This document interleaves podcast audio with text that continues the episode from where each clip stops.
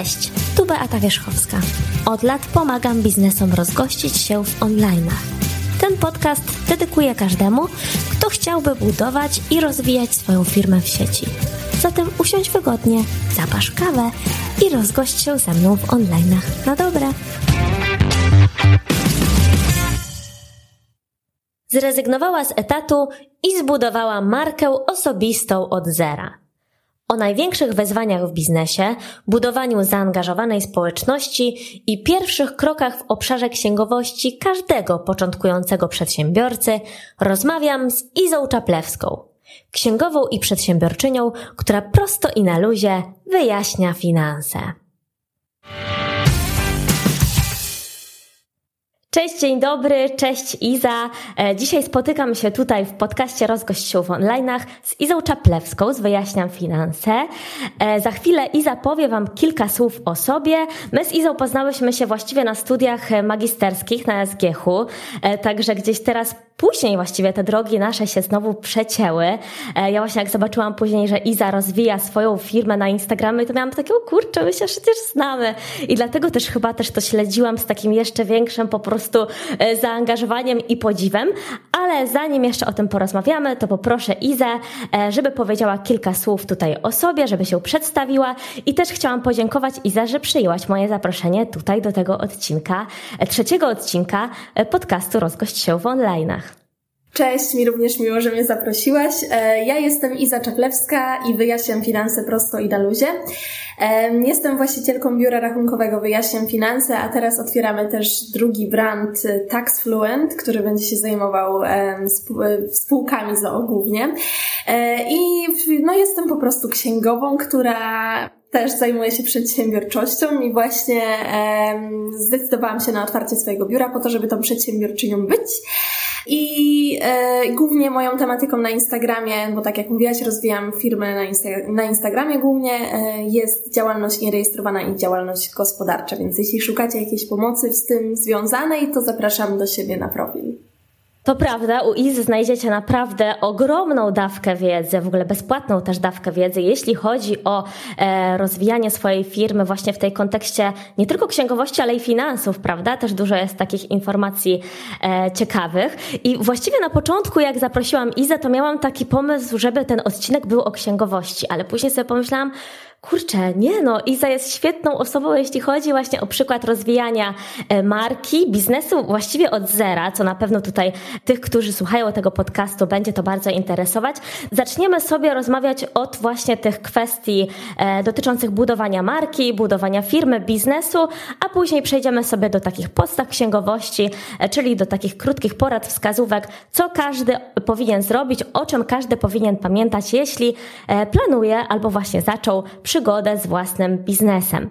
Teraz chciałabym Iza poprosić Cię o odpowiedź na pytanie w ogóle skąd się wziął pomysł na to, żeby z etatu przenieść się na e, własną działalność, czyli zacząć budować swój biznes. Bo myślę, że wielu z nas, wiele z nas, jak słuchamy tego podcastu, e, wielu słuchaczy, ma też takie w głowie pewnie mm, możliwe, że chęci, jeżeli się, wiesz, zdecydowało posłuchać właśnie tego odcinka, że może chcemy gdzieś się mm, zdecydować na to, żeby ten etat porzucić, na przykład rozwijamy już własną działalność równolegle z etatem, ale jak zrobić ten pierwszy krok w ogóle, jak u Ciebie się to wszystko wykonało, skąd w ogóle ten ten pomysł na to, żeby z tego bezpiecznego etatu, który gdzieś dla wielu jest taką, tak jak mówię, bezpieczną przystanią, przenieść się jednak e, na te mm, nieznane horyzonty, ale też jakże pewnie ciekawe. E, więc e, u mnie zdecydowanie się to szybko zaczęło, w sensie mm, ja chciałam być przedsiębiorczynią, mam wrażenie, od kiedy tylko stanęłam, postawiłam pierwszy krok w korporacji, czyli jak miałam jakieś 20 lat, bo poszłam na praktyki e, do korpo. I już czułam, że to nie jest do końca mój świat w takim sensie, że męczy mnie trochę praca od do przede wszystkim nie wiem, czułam, że jestem ograniczana w jakiś sposób, że moja wolność jest mi zabierana. Czułam, że już y, szybko zrobiłam moją pracę, muszę siedzieć, bo przecież trzeba, trzeba siedzieć od do. Skąd ja to znam? No właśnie, i to jest taki, to był taki duży mm, czynnik, który mnie frustrował. E, I właśnie jako ta dwudziestolatka, ja pamiętam, że wtedy się zamykałam nawet w toalecie tym korpo i płakałam, że o matko, co tu się dzieje? Dlaczego jeszcze 40 lat mam tak pracować? Wiecie, miałam naprawdę taką dużą, dużą frustrację, ale wtedy też sobie myślałam, że no dobra, Iza, czas się pogodzić, że tak wygląda dorosłe życie i, i że do tej pracy trzeba chodzić, no bo inaczej przecież sobie nie poradzisz, tak? Więc ja tak sobie myślałam. Ale jednocześnie no ta myśl o własnym własnej firmie gdzieś tam istniała. No i też, jak już wspomniałam, zazwyczaj miałam tak, że szybciej robiłam swoją pracę niż, niż te 8 e, godzin, więc Niechlubnie przyznaję, że przez pozostałe godziny surfowałam po internecie. W tym internecie zbłądzałam w rejony biznesów online. W sensie wtedy na, jeju, no to ile już, prawie 10 lat temu, wow. to w internecie królowały wtedy takie osoby, właśnie pani swojego czasu zaczynała. Ja śledziłam panią swojego czasu od początku. Ariadna Wiczling, popularna, która miała e, swój podcast taki pierwszy. Michał Szafrański oczywiście, Bartek Popiel. Ja te wszystkie osoby obserwowałam, czytałam to, co udostępniają, e, no i fascynowałam się tym, że o kurczę, te osoby sobie siedzą ze swoim lapkiem w domu i w ogóle no pracują, ale pracują na własnych zasadach. I dla mnie to było mega zawsze takie no godne podziwu po prostu, że interesowało mnie to, jak oni to robią. Było to dla mnie właśnie ciekawe, marketing był dla mnie interesujący, jakby ja zaczęłam, skończyłam studia e, finanse i rachunkowość i no moja praca od początku jest w księgowości, ale ten marketing gdzieś mnie też od początku pociągał i lubiłam na ten temat czytać, lubiłam się e, edukować w tym temacie, więc ta myśl o własnym biznesie zawsze gdzieś tam tam była. Natomiast no jako dwudziestolatka, co ja miałam do zaoferowania światu? No, no nic, cześć, jestem Iza, no i koniec. Więc um, ja wtedy to nie miałam absolutnie pomysłu, jak ja bym mogła zrobić ten biznes. Zwłaszcza też, że ja wtedy na tamtym etapie nie lubiłam księgowości, to co jest ciekawe. Wydawało mi się, że, e, że to jest strasznie w ogóle nudna kariera i że już będę zawsze z paniami Halinkami w zespole gadała o reumatyzmie i o Excelu. I zawsze no, miałam takie poczucie, że o matko, to jest taka praca, której ja nie chcę robić. No ale jakby wdrażałam się w tą pracę, wdrażałam, wdrażałam i z biegiem czasu ją polubiłam yy, i zainteresowałam, jakby znalazłam też swój, swój taki kawałek, który mnie zainteresował szczególnie, czyli polskie podatki. tak, wiem, dziwne zainteresowanie, wiem. Bardzo ciekawe zainteresowanie. Przez te 7 lat, które upłynęły od, od tej dwudziestki, tej pierwszej pracy do momentu, gdzie założyłam firmę, to ja tak naprawdę myślałam, co ja mogę robić. I w międzyczasie ja wypróbowałam kilka różnych pomysłów, które niekoniecznie były związane z księgowością, bo na przykład y, miałam zajawkę przez jakiś czas na robienie wideo i robiłam filmy dla rodzin, w sensie takie reportaże z życia rodzin. I robiłam, zrobiłam tych reportaży, nie wiem, z cztery czy pięć i stwierdziłam, że dobra, to jednak nie jest to. Czy nie czułaś tego, czy po prostu czułaś, że to się jakoś, wiesz, nie sprawdza? No bo może akurat teraz byłby czas bardziej taki sprzyjający ku temu, prawda? Jest taka era wideo. Po pierwsze, mi się to nie do końca sprawdzało, bo jakby nie miałam odpowiedniego skillu, w sensie nie miałam jakby, no doszłam do pewnego pułapu i nie miałam, nie wiem, no może wystarczającego talentu, a może wystarczającego czasu, żeby gdzieś tam osiągnąć pewne rzeczy w tym, w tym wideo, więc czułam, że też nie mogę poprosić o wyższą cenę, więc jakby tu nie było mm, opcji, żeby żeby być w tym dobrą, w sensie, żeby zarabiać na tym na tyle, żeby się utrzymać z tego. A dodatkowo strasznie mnie stresowało to, że mm, ktoś coś ode mnie kupuje i e, ja jestem odpowiedzialna za efekt ostateczny, który jest kreatywny i który może mi się podobać, a danej osobie może się nie podobać. Na przykład podatki są jasne, w sensie podatki po prostu są zawsze mają wyjść poprawnie i ciężko jest, nie ma tutaj miejsca na jakąś, nie wiem, no jest trochę miejsca na interpretację podatkową, ale generalnie to no liczby są jasne, proste, oczywiste, a tam była taka kreatywność, która mnie stresowała osobiście i z którą ja sobie nie umiałam radzić, właśnie z tym takim poczuciem, że, że coś może nie wyjść. Więc ja generalnie no, stwierdziłam, że to nie jest ścieżka dla mnie. Ale no dało mi to fajny taki background, że właśnie miałam pierwsze doświadczenie jakieś z ludźmi na Instagramie i no jakąś, nie wiem, pierwszą stronę na WordPressie sobie postawiłam, więc, więc to było coś takiego, co mnie przygotowało do, do dalszego działania. Właśnie, to też takie, wiesz, fajna informacja dla e, tych, którzy słuchają i na przykład jakiś biznes już im nie wypalił, prawda? Nie wiem, spróbowali czegoś, ale jednak okazało się to e, gdzieś tam nie do końca spełnieniem tych planów, jeśli chodzi o budowanie biznesu. Coś poszło nie tak. tak. Czyli nie warto się zrażać. Jakby twój przykład też pokazuje to, że trzeba szukać gdzieś tam e, siebie, swojego obszaru, który, e, w którym się będziesz realizowała, będziesz się realizował tak w stu procentach. Jest to możliwe, nawet jeżeli taka, powiedzmy, mniejsza czy większa porażka gdzieś tam nastąpi nastąpi po drodze, bo też jest to dla nas jakaś lekcja, prawda? Jasne. Ja myślę, że to też zależy od celu, jaki człowiek przyjmuje. W sensie ktoś może mieć cel, że chce być na przykład, nie wiem, robić torty na swoim mhm. i jest to jego cel, a moim celem było być po prostu przedsiębiorczynią. I yy, ja miałam jakby różne opcje, jak do tego dojść, tak? I ja tych opcji szukałam. E, I ostatecznie no, zdecydowałam się na tą księgowość, w której mam duży background taki zawodowy, wiedzowy i no i też ostatecznie się dobrze w tym czułam, ale myślę, że tą przedsiębiorczynią mogłabym być też robiąc różne inne rzeczy. Ja się czuję bardziej przedsiębiorczynią niż księgową, tak bym powiedziała, nie? Więc jeśli ktoś z Was chce mieć firmę i po prostu chce się dobrze bawić robieniem tej firmy i nieważne jest do końca, co będą robić, to po prostu wiecie, to, to nie musi być wasza jakaś turbopasja, to co chcecie robić w ramach tej firmy, więc yy, po prostu trzeba szukać to, co wam najbardziej leży. Nawet myślę, że dobrze, jak to, co robicie w ramach biznesu nie jest jakąś waszą turbopasją, bo się tym tak zmęczycie, że już nie będziecie chcieli na to patrzeć. Rzeczywiście, często tak jest, że się trochę spalamy, prawda? Że tak, jak to tak, się tak. staje biznesem, to już przestaje nas to aż tak może pasjonować, bo, bo to jest taka codzienna praca. Dokładnie. A dla mnie na przykład księgowość jest po prostu pracą, tak? Którą wykonuję w ramach mojego biznesu i i też dużo łatwiej jest mi, jest mi przez to delegować zadania i tak dalej. Takie mam, takie mam refleksje i dygresje na ten temat. Także to zaczęło się wszystko od tego, że po prostu szukałam, szukałam, miałam tysiąc różnych pomysłów. Moi znajomi to już po prostu mieli mnie dosyć, bo, um, bo ja co chwilę wyskakiwałam z czymś nowym i wiecie, i zawsze taka ta, ta sama podjarka, że o, to będzie to i w ogóle nie mogłam spać przez trzy noce, bo się ekscytowałam tym pomysłem. One nie wychodziły, ja się zrażałam, myślałam sobie, że jestem beznadziejna. Oczywiście ten, ten moment też był u mnie, natomiast on w miarę szybko przechodził. I ten ostatni pomysł, którego się aktualnie uczepiłam i który już trwa, no dwa i pół roku już trwa, więc to jest mój, mój najdłuższy pomysł w karierze. no to on się zaczął tak, że właśnie byłam w ciąży i musiałam siedzieć w domu, bo miałam taką ciążę leżącą. I strasznie mnie to męczyło. Ja nie jestem osobą, która lubi leżeć po prostu, chociaż nie wiem, aktualnie bardzo lubię leżeć.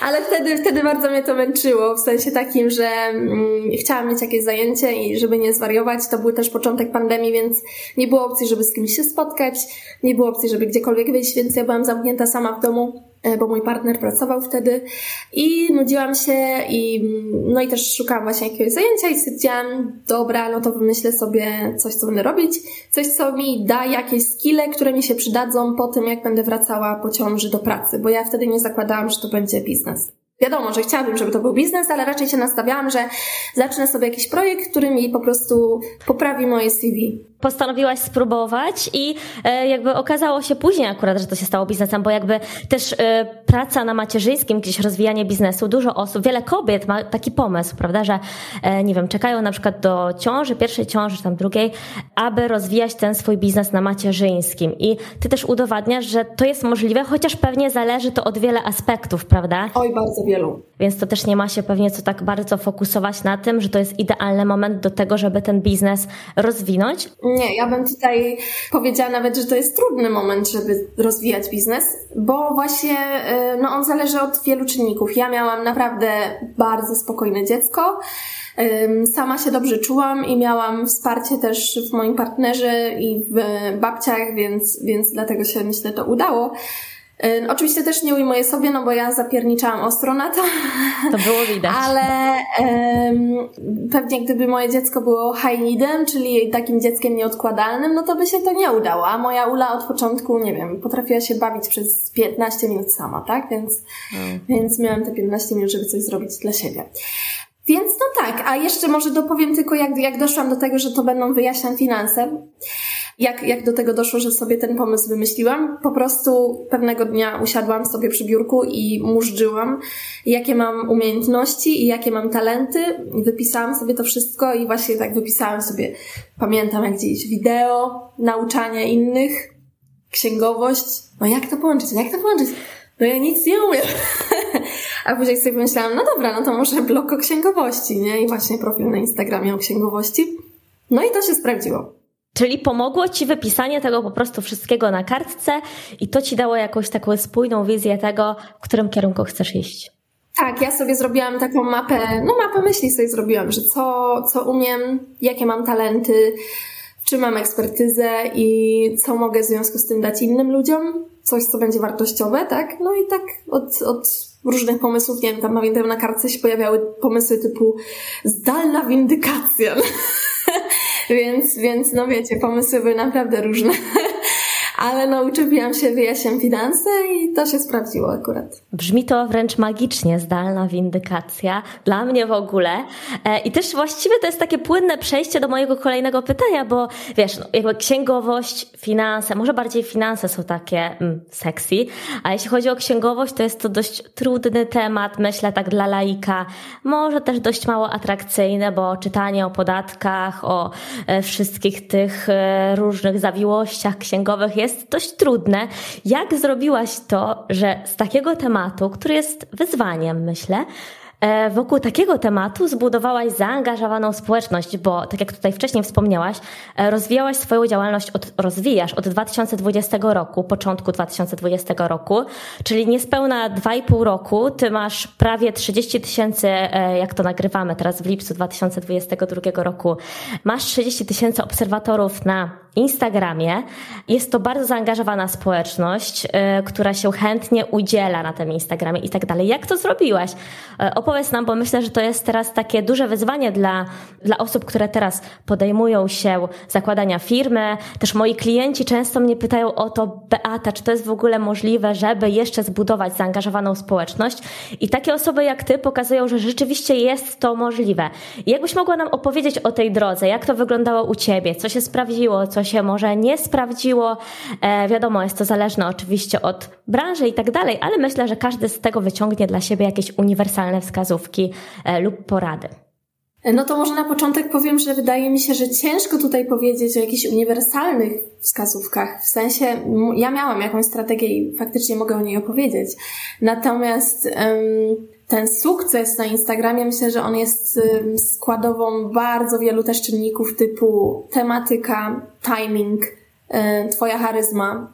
Ciężko jest, wiecie, powiedzieć, że tak możesz jeszcze się wybić na Instagramie, bo bo może ta osoba nie będzie na przykład się dobrze czuła na, przed kamerą i nie będzie, albo nie będzie robiła jakichś chwytliwych rzeczy i mimo wszystko nawet z najlepszym kontentem, najmądrzejszym ona się nie wybije, tak? Bo no jeśli chodzi o mnie, to bym powiedziała, że u mnie to była mieszanina tego, jaka ja jestem, plus to, jaką mam wiedzę, nie? Bo wiele, wiele obserwujących mi pisało, że gdyby nie to, że ja pokazuję też moje życie na Instagramie, to oni by w ogóle tego nie obserwowali. O, to bardzo ciekawe, bo też czasem e, niektórzy zastanawiają się, czy warto też miksować tę jakby tematykę prywatną e, z tematyką taką zawodową, i tą biznesową. Czyli u ciebie się to sprawdziło. Oczywiście, tak jak mówisz, nie jest to jakaś uniwersalna wskazówka. Tak, u mnie się to sprawdziło, aczkolwiek są, są oczywiście osoby, które y, otwarcie mówią, że mnie nie obserwują, bo, bo nie chcą tego oglądać, tylko wpadają raz na jakiś czas przeczytać newsy księgowe i ja jestem, jeszcze, jestem też okay, bo to nie były osoby, które będą mi coś komentować, raczej osoby, które oglądają, a mi zależy na osobach, które są właśnie zaangażowane, no bo dzięki nim ten mój, ten mój profil się rozwija wciąż, nie? Więc ja wolę utrzymywać kontakt z tymi osobami, które gdzieś tam no są po prostu zaangażowane tak w też to moje codzienne życie. W każdym razie, dobra, jeśli chodzi o to, jak rozwijałam to konto, no to ja zaczęłam zaczęłam to konto rozwijać, miałam tam 200 obserwujących, 200 znajomych tam było. W sensie ja miałam profil prywatny, na którym wiecie, wstawiałam o moja zupa, o mój, mój spacer. I stwierdziłam, że jakoś tak wtedy stwierdziłam, że łatwiej będzie mi zacząć od 200 obserwujących niż od zera. Więc przemieniłam po prostu ten profil z prywatnego na firmowy w ustawieniach normalnie. No i też ogłosiłam moim znajomym, że e, eloziomki, tutaj zaczynam blok o księgowości i jeśli macie ochotę, to zostańcie, jeśli nie macie ochoty, no to, to nara.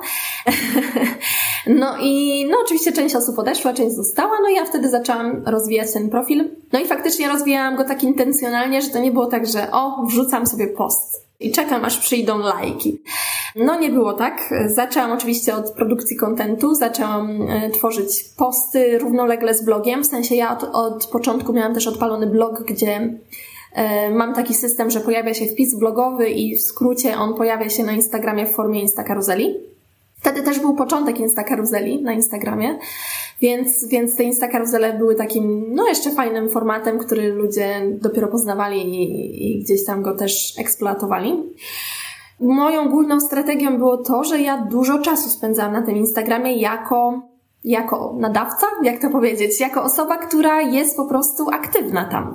Że ja nie, nie wrzucałam tylko swoich treści i czekałam, aż ktoś do mnie przyjdzie, tylko ja aktywnie poszukiwałam osób, których ja się mogę udzielać bo y, Instagram to jest platforma społecznościowa, więc y, ja szukałam, gdzie ja jako członek społeczności mogę się zaangażować. No i zaczęłam brać udział w wyzwaniach instagramowych, które chyba jeszcze są dzisiaj, na przykład u kobiecej fotoszkoły. Tak, tak, tak. I ja w tych wyzwaniach właśnie publikowałam swoje zdjęcia, a oprócz tego patrzyłam, co wstawiają inni, wchodziłam do, na ich profile, komentowałam merytorycznie, u części z tych osób zostawałam i do dzisiaj się obserwujemy. No jakby starałam się być pożytecznym członkiem społeczności. O, w ten sposób, że nie byłam spamerką, która wchodzi i pisze pięknie i buziaczek, tylko właśnie, nie wiem, jak ktoś zadawał pytanie na końcu posta, no to ja się tam, wiecie, wciągałam w, to, w tą historię i komentowałam i, i, i się udzielałam. No i tak ym, robiłam też tak pod hashtagami, w sensie na przykład wyszukiwałam sobie hashtag, który pasowałby do mojej grupy docelowej, czyli na przykład przedsiębiorczość albo nie wiem, e, girl boss. Wchodziłam pod te zdjęcia i też patrzyłam, co to są za profile, część z tych osób zaczynałam obserwować, część po prostu skomentowałam, na przykład trzy zdjęcia, które gdzieś tam przyciągnęły moją uwagę i tematyka, która przyciągnęła moją uwagę. I to działało w ten sposób, że jeśli no, ktoś skomentował, znaczy ja skomentowałam komuś, to często te osoby wchodziły wtedy do mnie zobaczyć, co ja mam. A ponieważ yy, już miałam wtedy jakieś treści na tym Instagramie, no to dużo z tych osób stwierdzało, że ej, to są w sumie ciekawe treści, przydatne, więc też zostanę, tak? I, i tak to działało, że komentując, gdzieś tam bywając na profilach innych, nawet też jako regularna jakaś obserwatorka i komentatorka, albo też, nie wiem, wysyłałam DM-ki, na przykład, no w odpowiedzi po prostu na jakieś stories czy coś. Ktoś wchodził na mój profil, widział co tam jest i zostawiał po prostu. E, więc w ten sposób to działało i to całkiem fajnie działało. Myślę, że tak właśnie do tysiąca obserwujących to to w ten sposób działałam. A później już zaczęło się, no zaczął się efekt kuli śnieżnej, czyli osoby, które mnie obserwowały, zaczęły mnie polecać. No i to przyciągało nowe osoby. No i tak to się toczyło, toczyło. Teraz trochę zwolniło, wiadomo, już troszkę mi trudniej budować tą społeczność. Też mam wrażenie, że 2022 jest naprawdę trudny pod kątem Instagrama, nawet dla mnie, trochę już powiedzmy starej wyjadaczki. Myślę, że da się zbudować zaangażowaną społeczność, przy czym zaangażowana społeczność to nie musi 30 tysięcy obserwujących, to może być 1000 obserwujących albo 3000 i to też mogą być ludzie, którzy coś od ciebie kupią. No myślę, że kluczem jest właśnie też pomyślenie o tym, że to jest dwustronna jakby platforma, która też zakłada, że ty też masz się udzielać, a nie tylko przyjmować. I to myślę jest taka uniwersalna właściwie wskazówka dla każdej branży, dla każdej osoby gdzieś tam, która założyła tą działalność, bo zaangażowanie na Instagramie gdzieś chyba tworzy ten efekt takiej, nie wiem, sprzężenia zwrotnego, że ktoś jak widzi ten twój merytoryczny komentarz, no to aż głupio nie odpisać, prawda? Też tak e, pewnie go bardziej ciekawi, żeby zajrzeć na ten profil.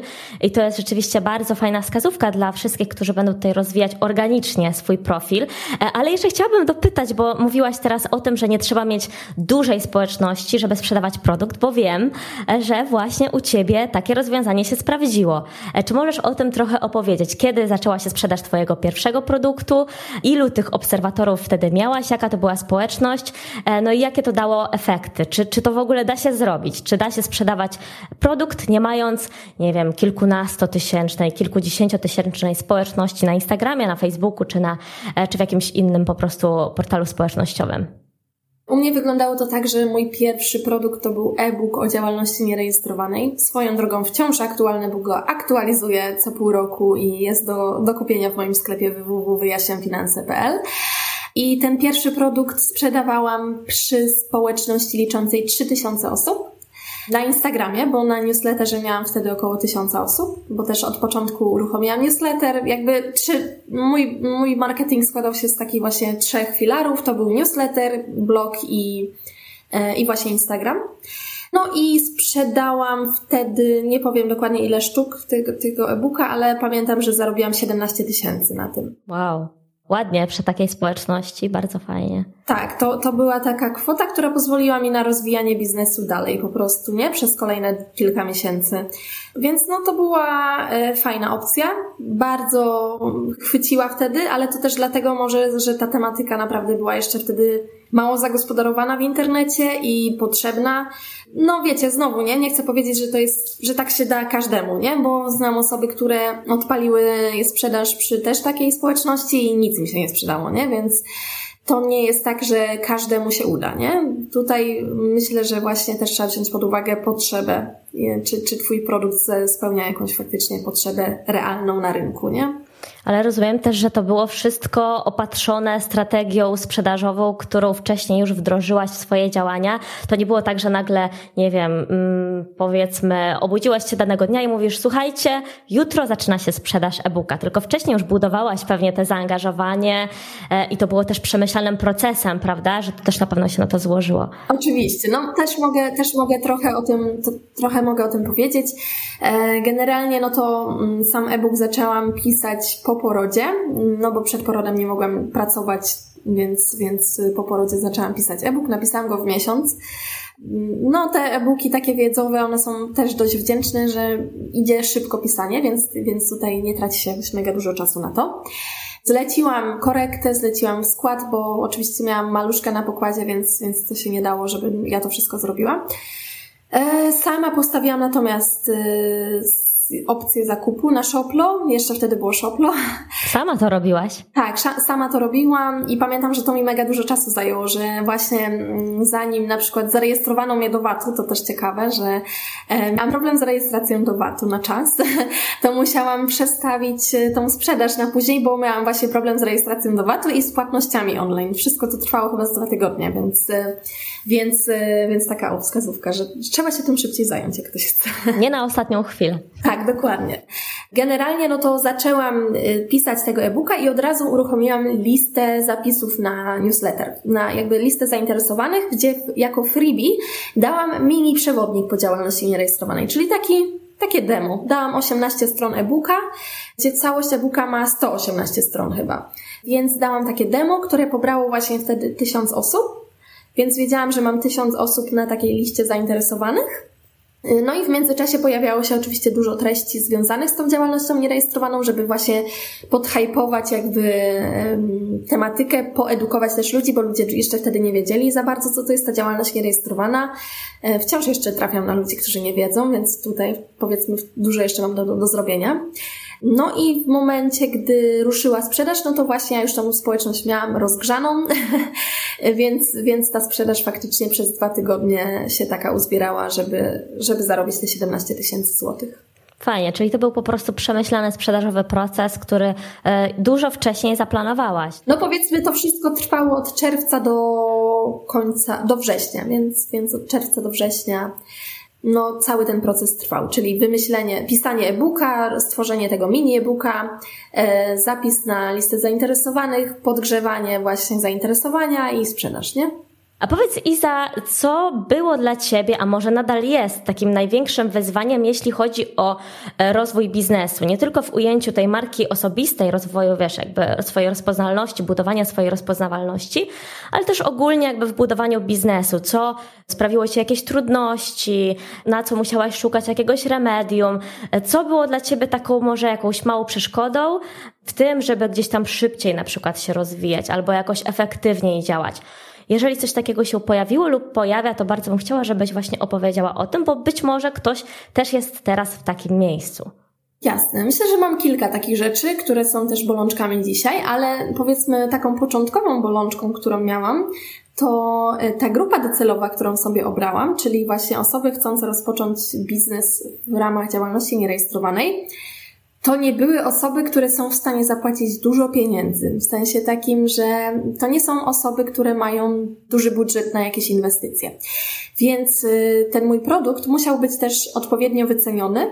No i też nie miał szansy być powiedzmy jakimś wiralem wielkim, który nie wiem, y, no nie sprzeda tych e-booków tyle co babki o gotowaniu, tak? W sensie to zawsze będzie niszowa tematyka, więc to bywało frustrujące dla mnie. E, że kurczę, ja się tu napracowałam, a tu tego e-booka, no, no nie mam, nie mam tego miliona cały czas. No wiecie, no gdzie jest ten mój milion? No ale po jakichś takich powiedzmy przemyśleniach wielu zdywersyfikowałam swój biznes, bo ja wiedziałam, że no 17 tysięcy to jest fajna kasa na początek, ale to nie są pieniądze, które mi dadzą, nie wiem, cztery razy do roku taki zastrzyk gotówki, że ja przez resztę czasu mogę się skupiać na nowych e-bookach, tak? Albo na, na jakichś innych kampaniach. Więc albo byłabym zmuszona robić kampanię co miesiąc, albo wymyślić coś innego. Więc dlatego otworzyłam też biuro rachunkowe, które zdywersyfikowało mi ten przychód, które ustabilizowało mi cash flow, no bo co miesiąc mam wpływy z biura rachunkowego, które finansuje tak naprawdę moją działalność, moją pensję i pensję moich pracowników, a e-booki, sprzedaż e-booków, kursów jest miłym dodatkiem po prostu do tego, e, co, co ten biznes e, przynosi.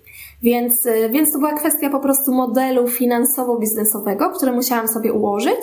Więc jeśli macie z czymś takim problem, no to polecam właśnie sobie przemyśleć to, na czym chcecie zarabiać, bo na przykład ja przyznaję, e-booki są zarąbiście wygodne e, i fajnie się na nich zarabia, ale w moim przypadku nie było szans, żeby się utrzymać tylko z nich. Więc ja musiałam wdrożyć coś innego i e, kolejny mój problem, z którym się mierzę teraz, jest to, że mam dużą zmienność tematów, którymi się zajmuję w firmie, bo mam biuro rachunkowe działające dla osób prowadzących jednoosobowe działalności gospodarcze, odpalamy biuro dla spółek i mam jednocześnie jeszcze kurs o samodzielnym księgowaniu, który właśnie produkuję.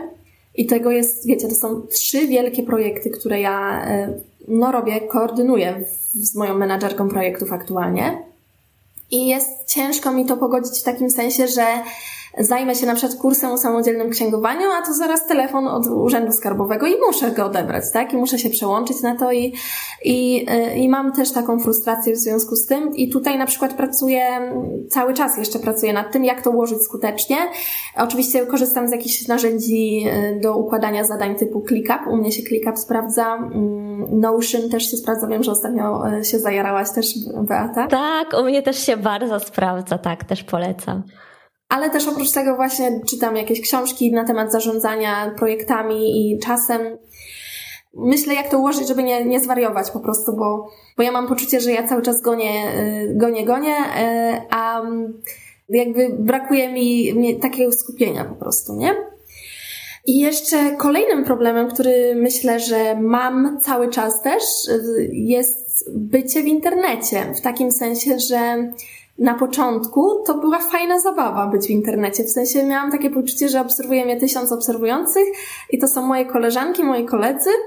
A wraz ze wzrostem społeczności tam się pojawiły też inne takie właśnie cienie, tak? Czyli na przykład e, jakieś słabe komentarze, hejterskie czasem, duża roszczeniowość w sensie takim, że mam bardzo dużo pytań takich, gdzie no nie, ja nawet nie mam potrzeby, żeby na to odpisywać, bo nie podoba mi się ton, w którym ktoś, nie wiem, zadaje mi pytanie w sensie takim, że a dlaczego jest tak, nie? Albo nie wiem, jakby naprawdę czasem, czasem brakuje takiej etykiety wśród ludzi.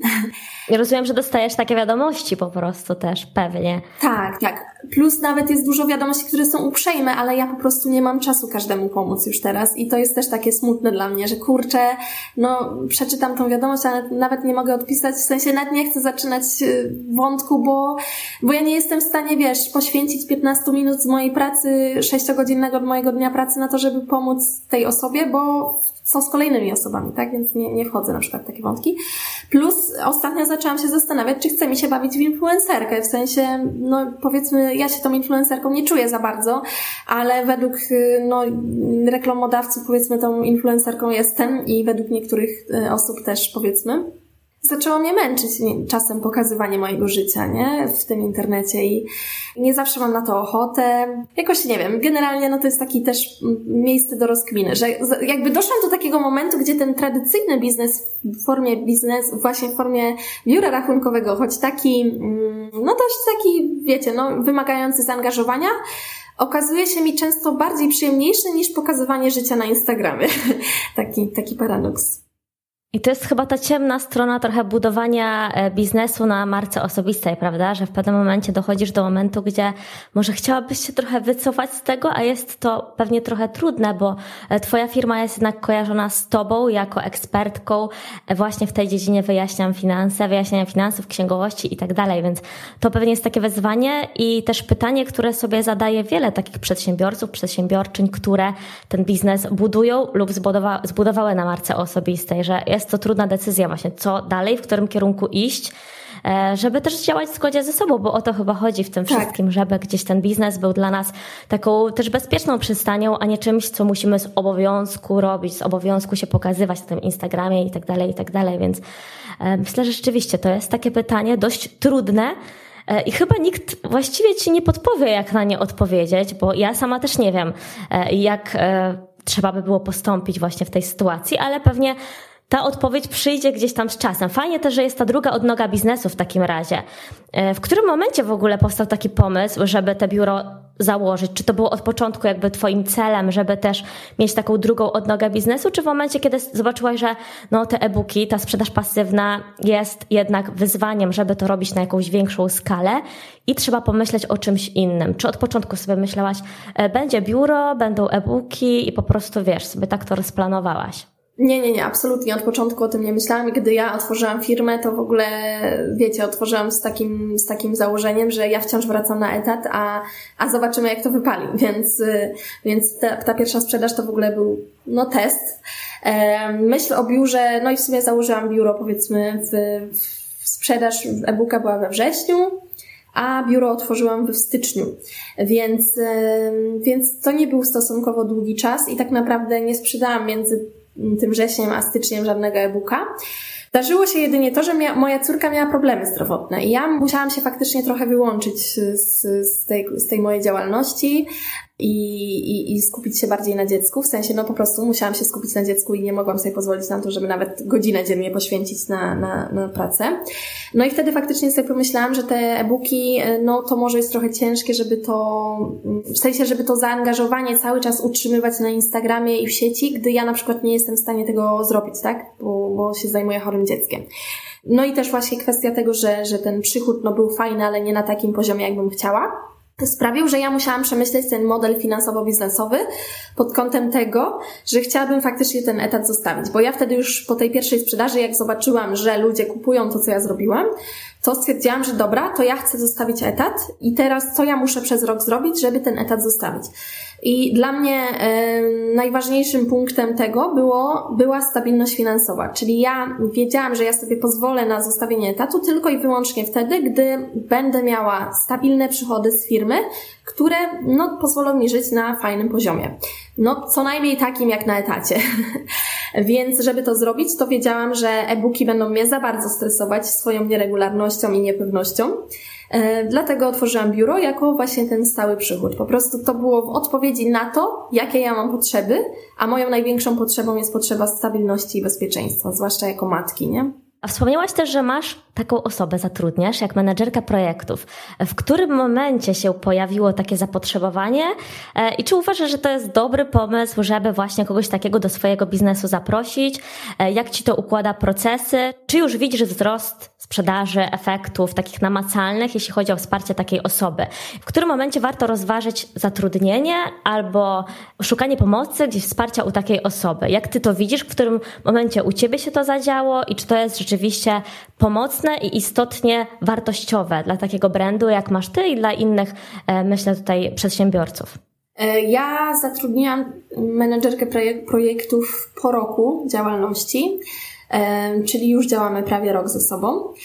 I generalnie to no ja bym zatrudniła tą osobę dużo szybciej, gdyby nie to, że no najpierw musiałam zarobić, tak, na tą osobę, więc jak masz pieniądze, które możesz przeznaczyć na pomoc w biznesie, to myślę, że warto.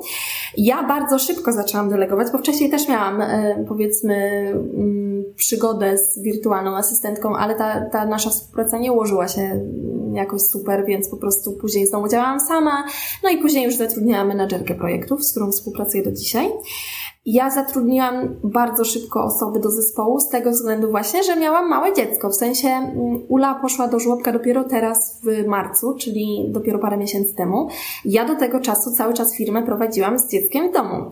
Więc e, żeby oszacować, to ja pracowałam powiedzmy jakieś 20 godzin tygodniowo. Żeby właśnie całą pracę zmieścić w to, no to nie było szans, żebym ja to sama zrobiła, tak? Więc mnie do delegowania zmusiło macierzyństwo. Dzisiaj jak na to patrzę, jak już mała jest w żłobku, to uważam, że to jest super, że, że to macierzyństwo mnie do tego zmusiło, bo pewnie sama bym nie zatrudniła tak szybko kolejnych osób, a tak nie miałam wyboru i to delegowanie, na, musiałam się tego nauczyć szybko i dzisiaj już jest dla mnie naturalne. Ja uważam, że to jest naprawdę game changer z tego względu, że mm, jak już masz te finanse na to, żeby sobie pozwolić na tą pomoc, to możesz się skupić na tej pracy, która jest istotna z punktu widzenia biznesu, w sensie, e, czyli albo produkcja treści, tak, jeśli ktoś tego za ciebie nie zrobi, a przede wszystkim myślenie nad tym, co z tą firmą ma się dziać, tak? Czyli właśnie, nie wiem, chociażby te modele finansowo-biznesowe, co, y, jakie mają być produkty, jakie mają być kampanie i tak dalej. To są rzeczy, nad którymi ty musisz pomyśleć i musisz mieć na to czas. A jeśli zajmujesz się odpis na odpisywaniem na maile, wysyłaniem ofert i tak dalej, no to nie masz na to czasu, więc, y, więc no mój zespół liczy aktualnie cztery osoby plus ja i, i ja uważam, że to jest no warte każdych pieniędzy, które za to płacę po prostu. Czyli warto delegować swoje obowiązki, warto się nie, nie, trzymać tego kurczowo, bo też e, wielu przedsiębiorców, wielu moich klientów ma też z tym problem, że gdzieś trudno jest to oddelegować. Ja sama mam właściwie z tym problem, że jeszcze wydaje mi się, że może ja powinnam się wszystkim, wiesz, zaopiekować, a jednak jak e, ty pokazujesz, że to usprawnia pracę i też pewnie pozwala trochę rozwinąć się i działać na większą skalę i pewnie ostatecznie też więcej zarabiać, jak mamy to wsparcie gdzieś od jakichś dodatkowych osób. Wiesz co, przede wszystkim myślę, że u mnie się to przełożyło na to, że ja chciałam żyć po prostu. Bo wiecie, e, no biznes mój ma dwa i pół roku zaraz, tak? Ja przez te pierwsze lata, no to ostro zapierniczałam, żeby ten biznes ustawić do takiego poziomu, żeby właśnie rzucić ten etat i żyć sobie swobodnie i przyjemnie. E, oprócz tego byłam mamą małego dziecka, więc ja przez te pierwsze, powiedzmy pierwszy rok, no to nie wiem, nie oglądałam sobie wieczorem Netflixa, tylko robiłam treści, tak? Dużo pracowałam, w sensie jakby miałam mało wolnego czasu, a ten cały wolny czas przeznaczałam na pracę nad biznesem. Więc w momencie, gdy ja już ten biznes ustabilizowałam i stać mnie było na zatrudnienie pomocy, no to zatrudniłam te osoby po to, żeby podzielić się tymi pieniędzmi, które ten biznes może zarabiać, a ja, żebym mogła uwolnić mój czas. I e, no ja teraz pracuję mniej więcej od 8 do 14, jak sobie odliczę moje przerwy, no to pewnie pracuję mniej. Jakby główną zaletą tego, że oddelegowałam dużo zadań jest to, że ja po prostu mam czas na życie. I, I fajnie jest żyć. Fajnie jest mieć czas na, nie wiem, na spacery z rodziną, na, na wyjazd do mamy w środku tygodnia, na wyjście z koleżankami na kawę o 11 i, e, albo po południu. I, I no kurczę, jakoś tak po prostu. Mm, ja mam też teraz takie podejście, że e, mogłabym faktycznie przycisnąć i ten cały czas, który uwolniłam e, poprzez delegowanie przeznaczyć na, nie wiem, stuprocentowy rozwój mojego biznesu, ale trochę sobie narzuciłam cugle i sobie mówię, że, że nie, że jeszcze pamiętaj o tym, że masz malutkie dziecko, że, że chciałabyś właśnie pożyć i, i cieszyć się trochę tym życiem i, yy, i ten rozwój przyjdzie, ale powiedzmy troszkę wolniej, tak? Z tym, z tym czasem, który mam dostępny. Na początku jest to pewnie trudne, ale no, gdzieś po to zakładamy ten biznes, żeby tą wolność właśnie mieć, prawda? Żeby sobie pozwolić na to, żeby pójść na śniadanie z przyjaciółkami rano, czy pójść z dzieckiem na spacer. Myślę, że to jest ta duża przewaga nad etatem, e, która wymaga gdzieś tam od nas tej początkowej, większej pewnie pracy. Iza, przejdźmy sobie może już teraz do tych tematów księgowych, bo też chciałabym, żeby słuchacze z tego naszego tutaj odcinka otrzymali też nie tylko taką informację, wiesz, jakąś cenną wiedzę od Ciebie na temat budowania marki osobistej ogólnie rozwijania firmy, ale także księgowości, bo kto lepiej wyjaśni finanse, jak nie Iza Czaplewska. Także mam takie dwa właściwe pytania, jeśli chodzi o początek działania jako przedsiębiorca, początkująca osoba. E, od czego zacząć? Czy Możemy na przykład wystawić fakturę, jeżeli nie mamy jeszcze działalności gospodarczej. E, to jest takie podchwytliwe pytanie. Wygląda to tak, że czasem niektórzy dostają zlecenia, bo nie wiem, prowadzimy jakieś konto na Instagramie, nie mamy jeszcze działalności, otrzymujemy zlecenia, chcemy wystawić fakturę i wtedy się okazuje, kurczę, czy powinnam już zakładać działalność gospodarczą, czy jeszcze się wstrzymać? Jak to wygląda z takiego formalnego punktu widzenia? Ja myślę, że ja tutaj połączę taki biznesowo-finansowy punkt widzenia, bo, e, bo myślę, że to trzeba łączyć w takim względzie, że według przepisów, no to od pierwszej faktury trzeba faktycznie opodatkowywać to i tak dalej, tak? Tylko, że ja bym tutaj najpierw, najpierw zaczęła od tego, że zanim jakiekolwiek pieniądze przyjmiesz od kogokolwiek, to skup się na tym, żeby zbudować swoją widoczność jako marki po prostu, jako marki osobistej, jako marki firmowej. Czyli myślę, że te pierwsze miesiące, gdzie, gdzie się zaczyna działalność, to trzeba po prostu przeznaczyć na to, żeby gdzieś tam być w tym internecie. I może nie warto e, zakładać wtedy, znaczy z mojego punktu widzenia, nie warto wtedy zakładać firmy po to, żeby mieć koszty i nie wiem, przyjąć na przykład jedno zlecenie. Ja na przykład jak zaczynałam pracę na Instagramie, to przez trzy miesiące działałam bez firmy nie przyjmowałam żadnych zleceń. Odrzucałam te zlecenia, mówię, że sorry, nie, otwieram firmę dopiero we wrześniu. Przyjdźcie wtedy, bo ja się skupiłam na tym, żeby po prostu zbudować tą pierwszą jakby społeczność, w sensie te pierwsze tysiąc osób powiedzmy, tak? Wtedy, to był mój taki pułap, oczywiście u Ciebie to może być zupełnie inny. W każdym razie y, szkoda mi było przepalać pieniądze na koszty związane z firmą, gdy ja jeszcze nie miałam w perspektywie żadnych klientów, albo przynajmniej bardzo mało tych klientów. Więc y, otworzyłam firmę dopiero wtedy, gdy miałam tego e-booka, a gdybym nie miała e-booka, to tworzyłabym firmę dopiero wtedy, gdy, gdy mam powiedzmy y, tylu klientów, gdzieś tam w perspektywie, którzy mi e, sfinansują te początki firmy. E, no i tutaj, jeśli chodzi o początek firmy, mamy też inną opcję niż działalność gospodarcza do wykorzystania i to jest właśnie ta działalność nierejestrowana, o której już trochę wcześniej wspomniałam. E, I to jest działalność, która polega na tym, że się jej nie rejestruje, jak sama nazwa wskazuje. Nie trzeba jej nigdzie zgłaszać. Można tam osiągać przychody do 1505 zł miesięcznie w tym roku, w kolejnym będzie trochę więcej. Generalnie polega to na tym właśnie, że możesz wystawiać faktury, możesz nie wystawiać tych faktur. W sensie najważniejszą rzeczą jest prowadzenie ewidencji przychodów, uproszczonej ewidencji przychodów, gdzie spisujesz i dokumentujesz wszystkie, wszystkie przychody, które masz od danych klientów. I w kolejnym roku w, w rozliczeniu, w zeznaniu podatkowym PIT ujawniasz te przychody swoje i je opodatkowujesz. I jakby w ten sposób wychodzisz e, z tej szarej strefy, tak? Czyli przyznajesz się urzędowi, że hej urząd, ja tu miałam takie i takie przychody, tutaj wam się należy za to tyle i tyle pieniędzy yy, i ja jestem jakby na czysto, tak? Czyli nie musisz zakładać tej firmy do 1505 zł w 2022 roku. I myślę, że warto z tego korzystać właśnie na tym początkowym etapie testowania swoich pomysłów biznesowych, bo założenie firmy w Polsce aktualnie kosztuje około 300-400 zł miesięcznie, w zależności od tego, jakie masz przychody, w momencie, gdy rozpoczynasz działalność od ulgi na start, bo mamy w Polsce takie mm, szereg takich ulg y, na start dla początkujących przedsiębiorców. Najpierw właśnie to jest ulga na start, gdzie płaci się tylko składkę zdrowotną, później jest mały ZUS, gdzie płaci się y, takie składki preferencyjne, później mały ZUS plus, znowu składki preferencyjne i dopiero wchodzisz na duży ZUS, powiedzmy po 3-5 latach. E, no oczywiście te koszty ci drastycznie wzrastają, tak? Duży ZUS no to już jest rzędu 1600 zł od przyszłego roku powiedzmy, a e, ten, ta składka zdrowotna no to powiedzmy będzie oscylować w granicach 300-400 zł dla początkujących przedsiębiorców. Więc te koszty powiedzmy nie są duże, ale w momencie, gdy ty nie masz żadnych klientów, to 400 zł miesięcznie, no to będzie cię trochę bolało, tak? I, i po co sobie to robić w momencie, gdy, e, gdy jeszcze nie musisz, tak? Jeśli jesteś na początku i możesz sobie pozwolić na to, żeby e, zbudować tą, tą jakąś, e, ten jakiś zasięg w internecie e, lub właśnie pozbierać poznajomych jakieś, jakieś zlecenia, to uzbieraj je i dopiero wtedy załóż działalność.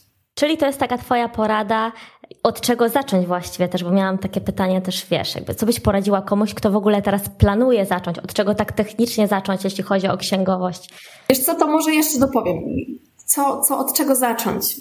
Tutaj y, od czego zacząć, to myślę właśnie, że od sprawdzenia, czy Czy wolisz prowadzić działalność nierejestrowaną, czy działalność gospodarczą, albo czy możesz?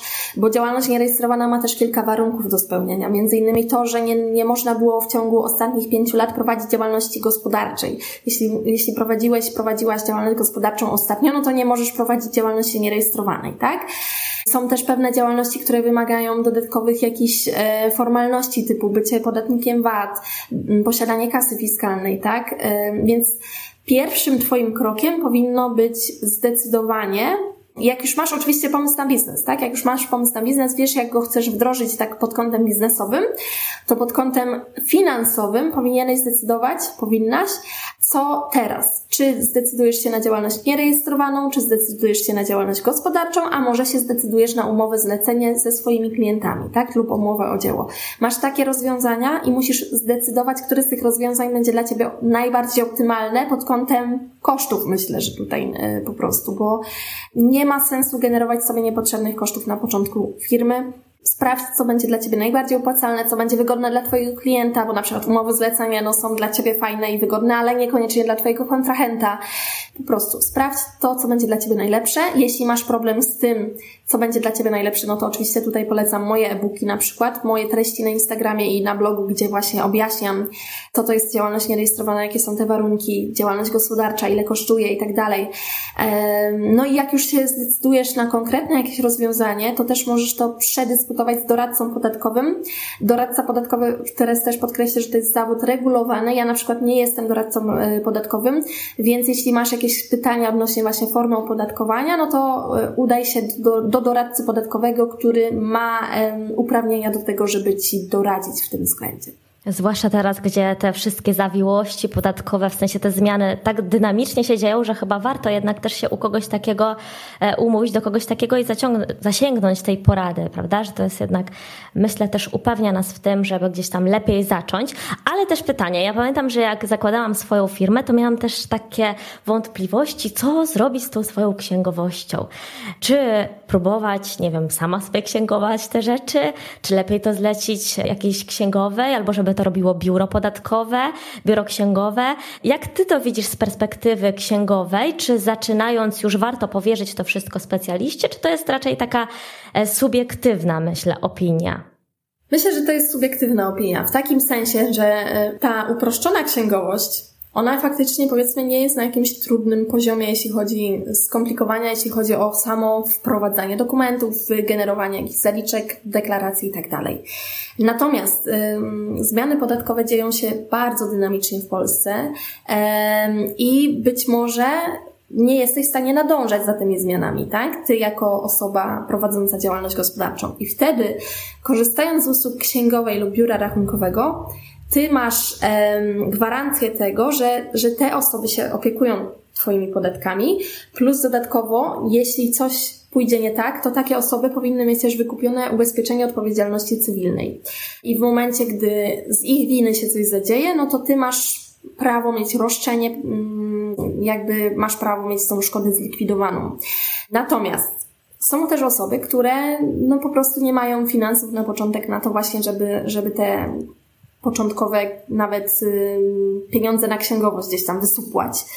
Wtedy te osoby decydują się faktycznie na prowadzenie swojej księgowości i to da się oczywiście zrobić, tylko no pytanie, wiecie, jakby ja myślę, że tutaj warto po prostu zadać sobie pytanie, czy, czy te zaoszczędzone, nie wiem, 200-300 zł miesięcznie jest warte tego, że wy przez trzy godziny będziecie wprowadzać te dokumenty, zastanawiać się, czy jest wszystko w porządku i tak dalej, tak? Jeśli jest warte, no to okej, okay, no to sobie róbcie to sami. I jakby tutaj tego nie bronię, ba nawet robię kurs o samodzielnym księgowaniu dla takich osób. To będzie platforma kursowa? Może opowiesz też nam trochę. E, tak, to będzie kurs taki e, na, na trzy najpopularniejsze programy w Polsce, czyli na W-firmę, I-firmę i Infact, gdzie ja po prostu krok po kroku pokazuję, jak zamknąć miesiąc w swojej firmie.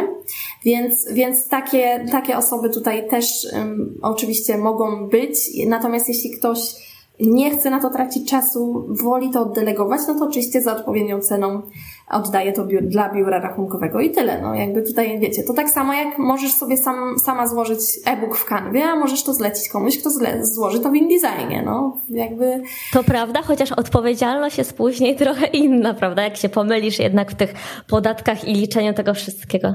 Tak, tak, tak. Natomiast, no, no wiecie, no chodzi o to, że czas jest waszą największą walutą, nie? Iza, a zbliżając się do końca, chciałabym Ci jeszcze zadać pytanie, które będę zadawać tutaj każdemu.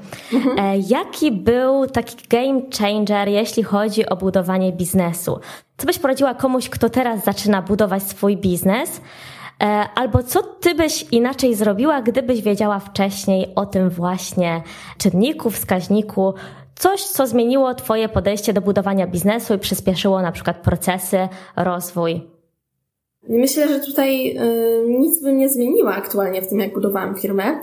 Natomiast takim dużym game changerem było właśnie zrozumienie tego, że żeby wyjąć jakieś pieniądze ze swojego biznesu, to ja muszę najpierw te pieniądze włożyć w ten biznes. Bo ja byłam dużym dusi groszem, jeśli chodzi o jakieś moje poprzednie inicjatywy. A tutaj w tym biznesie właśnie y, dużo inwestuję w pracę innych, w, w narzędzia, w kursy, projekty jakieś i tak dalej. I, e, I te pieniądze się zwracają z dużą stopą zwrotu po prostu. I jakby zrozumienie tego, że te pieniądze w jakimś sensie są energią, którą przekazując dalej, ona do ciebie wraca, było game changerem takim, że po prostu mam wrażenie, po, pozwoliło mi wejść na inny poziom finansowy, bo ja na przykład aktualnie żyję dużo lepiej niż na etacie, będąc samodzielną mamą, bo też w, w międzyczasie rozstałam się z moim partnerem, więc y, no, jestem swoim jedynym żywicielem rodziny i, i te, ten mój biznes naprawdę jest na takim fajnym poziomie, że stać mnie na to, żeby zatrudnić cztery osoby i jeszcze mieć fajną pensję dla siebie po prostu, nie?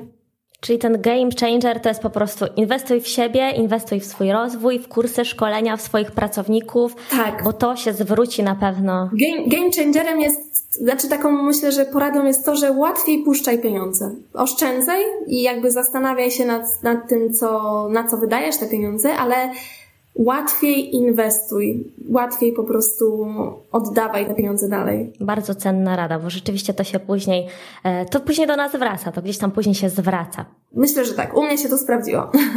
Super. Dzięki Iza. Dziękuję Ci bardzo za naszą dzisiejszą rozmowę. Myślę, że ona była ciekawa dla naszych słuchaczy i słuchaczek nie tylko pod kątem właśnie tym księgowym, ale także, a może przede wszystkim biznesowym, bo jesteś e, osobą taką girl boss, która udowadnia, że można zbudować swoją markę osobistą e, i budować na niej także owocny biznes. Także bardzo się cieszę, że e, zaszczyciłaś nas dzisiaj swoją tutaj obecnością, podzieliłaś się swoją historią i zapraszamy wszystkich na Instagram E, Izy, wyjaśniam finanse, Iza Czaplewska, e, no i też do śledzenia treści oraz kursu, który niedługo, a może jak już ten podcast wyjdzie, już może będzie w sprzedaży. Dziękuję również za zaproszenie i do zobaczenia z Wami wszystkimi i do zobaczenia z Tobą, Beata. Dzięki, do zobaczenia. Na dzisiaj to już wszystko. Mam nadzieję, że ten odcinek wyjaśnił Ci nie tylko kwestie księgowo-finansowe, które pojawiają się podczas zakładania firmy, ale także, a może przede wszystkim, zainspirował Cię do budowania marki opartej na pielęgnowaniu zaangażowanej społeczności i ciągłym inwestowaniu w rozwój. Wszystko po to, abyście Ty i Twój biznes na dobre rozgościli się w online'ach. Dziękuję za wysłuchanie tego odcinka i do zobaczenia na Instagramie.